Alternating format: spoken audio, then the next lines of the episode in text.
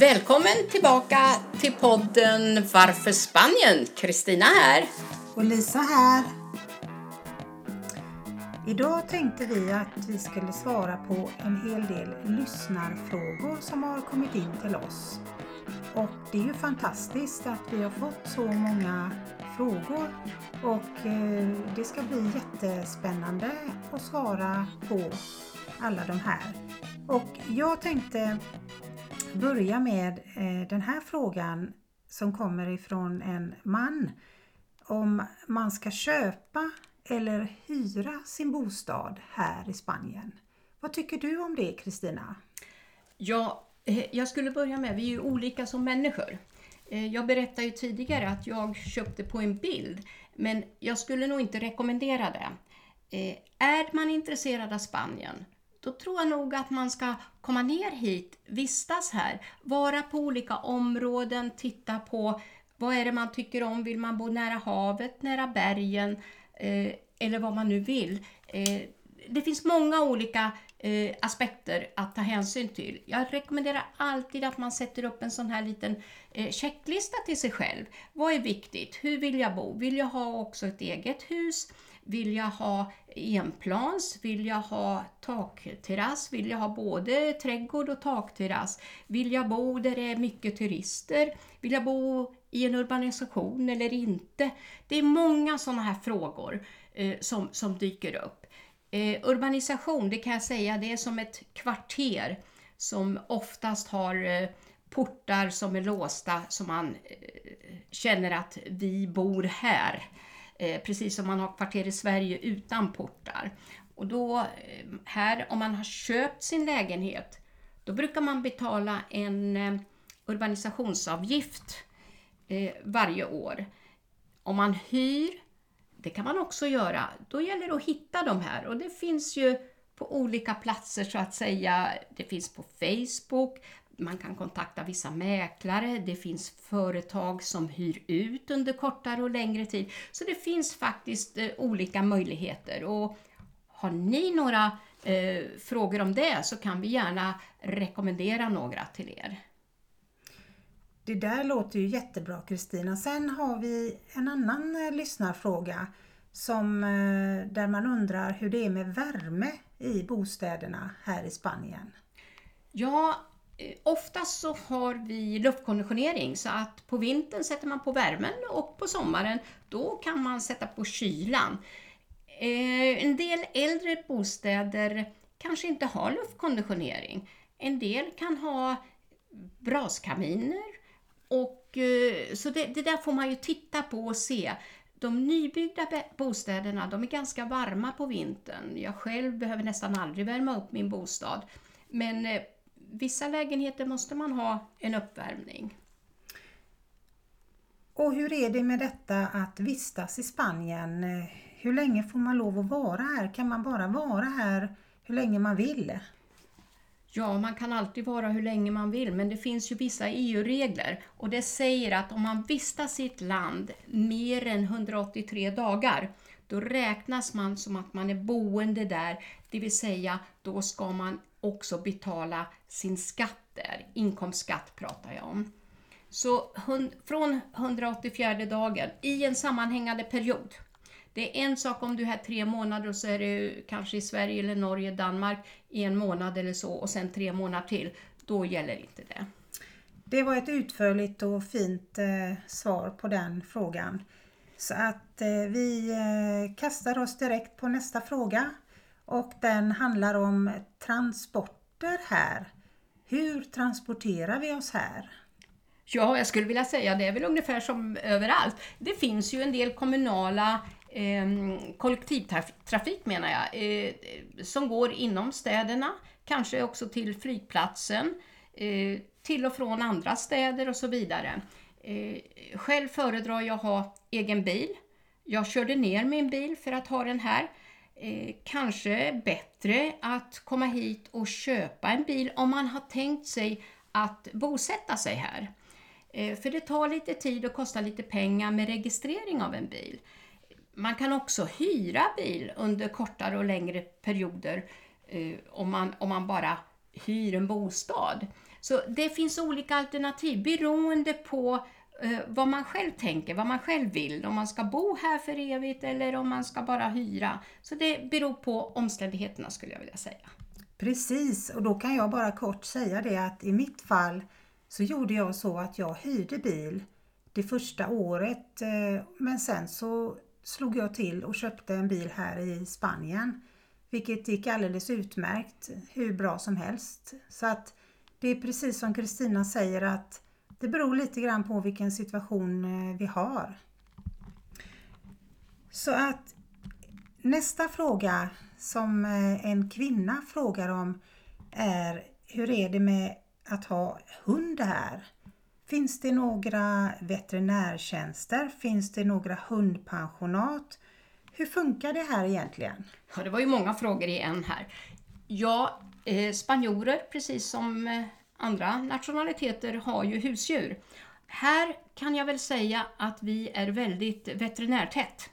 Det finns veterinärer nästan varenda hörn. Det finns många eh, djuraffärer med, med, med hög standard.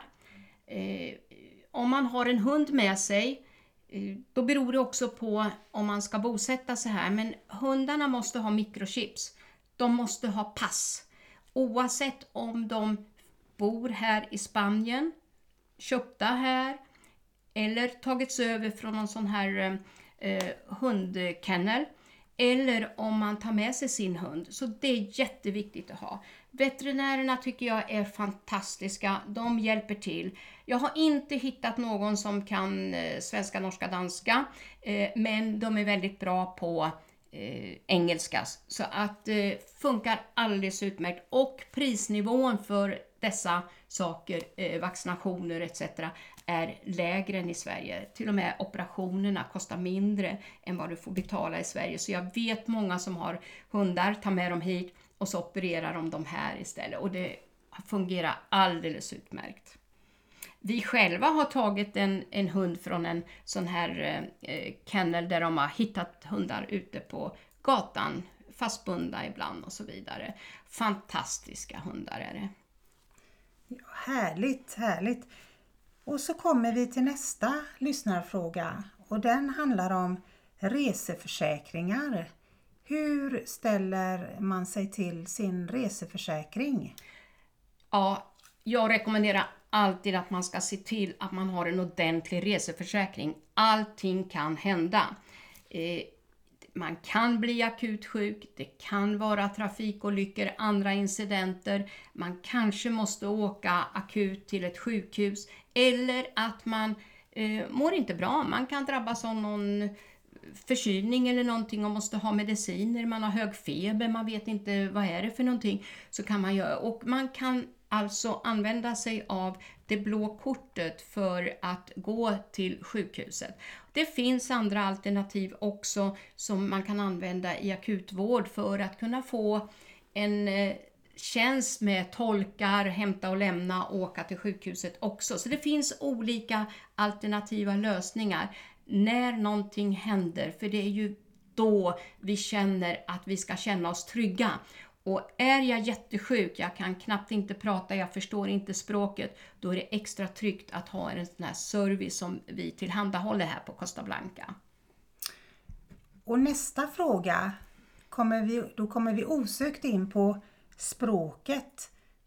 Och hur lär man sig spanska här i Spanien? Oj, oj, oj, oj, oj. Ja, vore man 20 år yngre, då kanske man hade klarat det här på tre månader. Innan jag åkte hit till exempel, då Eh, jag pratar ju lite italienska också och då var det en italienare som sa till mig, du, sa han, det där klarar du på tre månader, pratar du flytande spanska? Ah, är det så lätt, sa jag. Nu har jag varit här i mer än fyra år och jag tycker inte jag kan säga att jag pratar spanska flytande. Jag kan vardagsfraser och så vidare. Och jag tror att här måste man själv bestämma sig.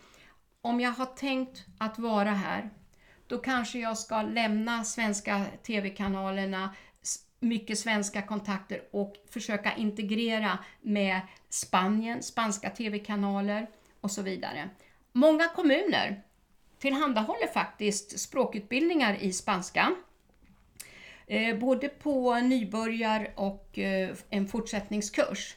Det finns också flera privata lärare som eh, lär ut som är alldeles utomordentligt bra. Jag själv Eh, började efter att jag hade privatlektioner som fungerade superbra. Jag lärde mig jättemycket. Sen började jag med Youtube. Det finns massor med eh, lärare där ute. Bland annat om man är nybörjare kan man ta Spanish with Paul. Eh, nu kör jag Espanol con Juan, det är på medel och hög nivå. Han pratar bara spanska och där lär jag mig, förutom tv-tittandet. Jag anser att det är viktigt att lära sig språket. Och jag kan bara instämma och jag älskar Spanish with Paul på Youtube. Jag lär mig så enkelt och jag lär mig på ett vettigt och intressant sätt.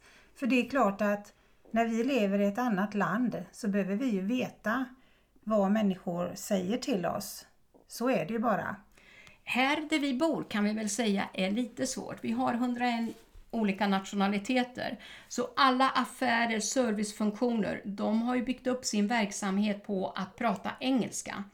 Och det är lite tråkigt för då integreras man inte lika enkelt. Så många gånger blir man tilltalad på engelska för de vill lära sig och utveckla engelskan. Och jag brukar säga, jag är inte här för att lära mig engelska, jag är här för att prata spanska.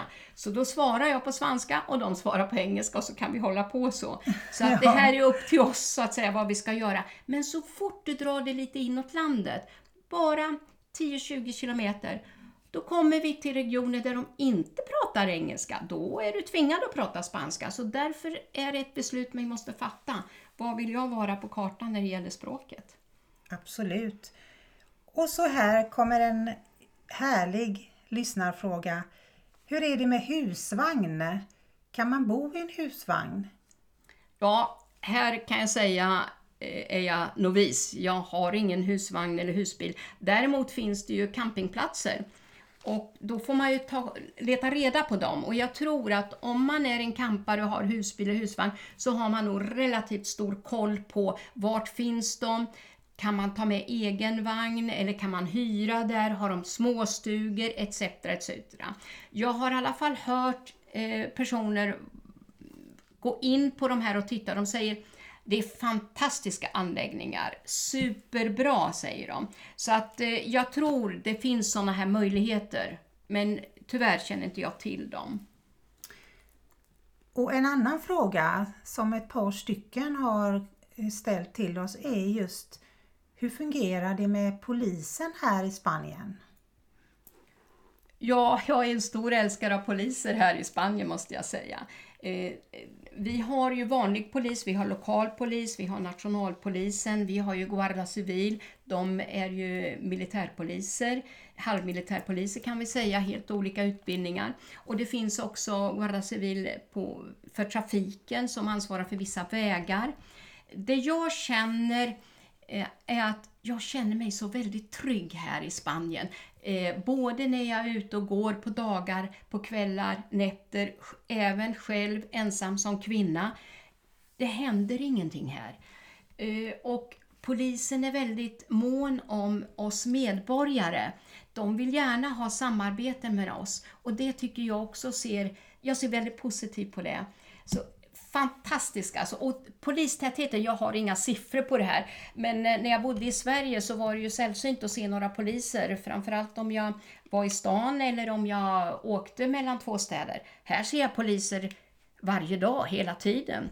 Trots att de säger att de är underbemannade så finns de här och händer det någonting, då kommer de relativt snabbt också och hjälper en, oavsett vad det gäller.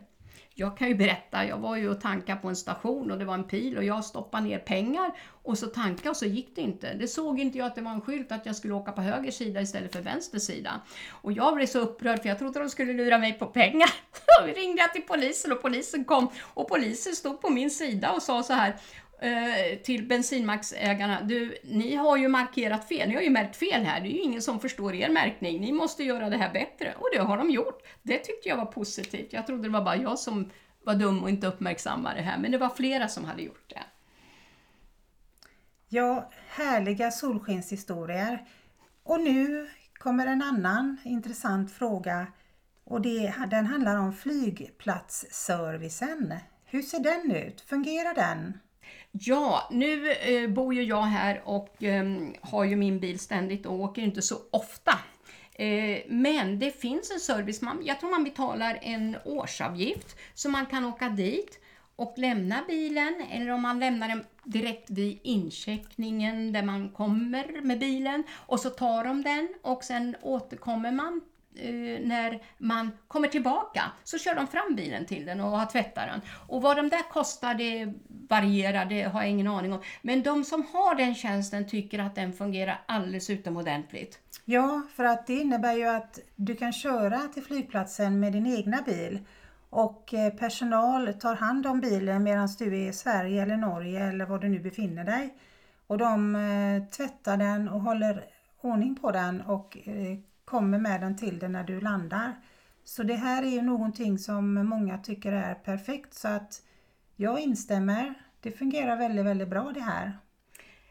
Jag kan lägga till en sak som eh, eh, jag kom på alldeles nyss. Eh, om vi pratar väder, jag vet att vi har pratat det förut, men här när det förväntar sig att det ska bli några stormar, det ska bli mycket nederbörd och så här, så går de ut och varnar för det här. Och eh, just nu så har vi det där alarmen rojo, det vill säga rött. De varnar för människor att ge sig ut på vägar och torg. Och man säger då att eh, eh, för en svensk så låter det väldigt konstigt att säga så här, nej jag ger mig inte ut och åker bil för det regnar. Och sen, vadå, det är väl inga problem. Men jag kan tala om för er, vägarna översvämmas av vatten. Det är risk för vattenplaning och när det regnar mycket, det blåser, det är grått, man ser knappt inte vägen. Så att det är stora risker med att ge sig ut på vägarna när det är sånt, sånt hemskt väder. Sen stämmer inte alltid de här eh, prognoserna. Och jag brukar säga många gånger när jag är ute och det har regnat och så kommer hit, då har det inte regnat en droppe här där vi bor i Oruela Costa. Det är ju ganska härligt, så nu säger vi så här, vi bor ju på solsidan här. Precis, och, och om nu vädret skulle bli lite grann sämre, då stannar vi inne och dricker något gott och äter någonting gott. Alldeles rätt, det finns ju mycket att hitta på utan att vara ute på vägarna. Mm. Har du några mer frågor från lyssnarna eller ska vi runda av? Ja, jag tycker att vi rundar av här för att eh, det här är de frågorna som vi har fått in idag så att eh, ja, så gör vi. Ja, spännande och vi får återigen eh, tacka er för att ni lyssnar och vi hörs igen. Absolut. Och då säger vi hasta luego! Hasta luego! Vi tackar dig som lyssnare och hoppas att du kommer tillbaka till oss i nästa veckas avsnitt. Och vi ser positivt på att ta emot idéer och uppslag från dig.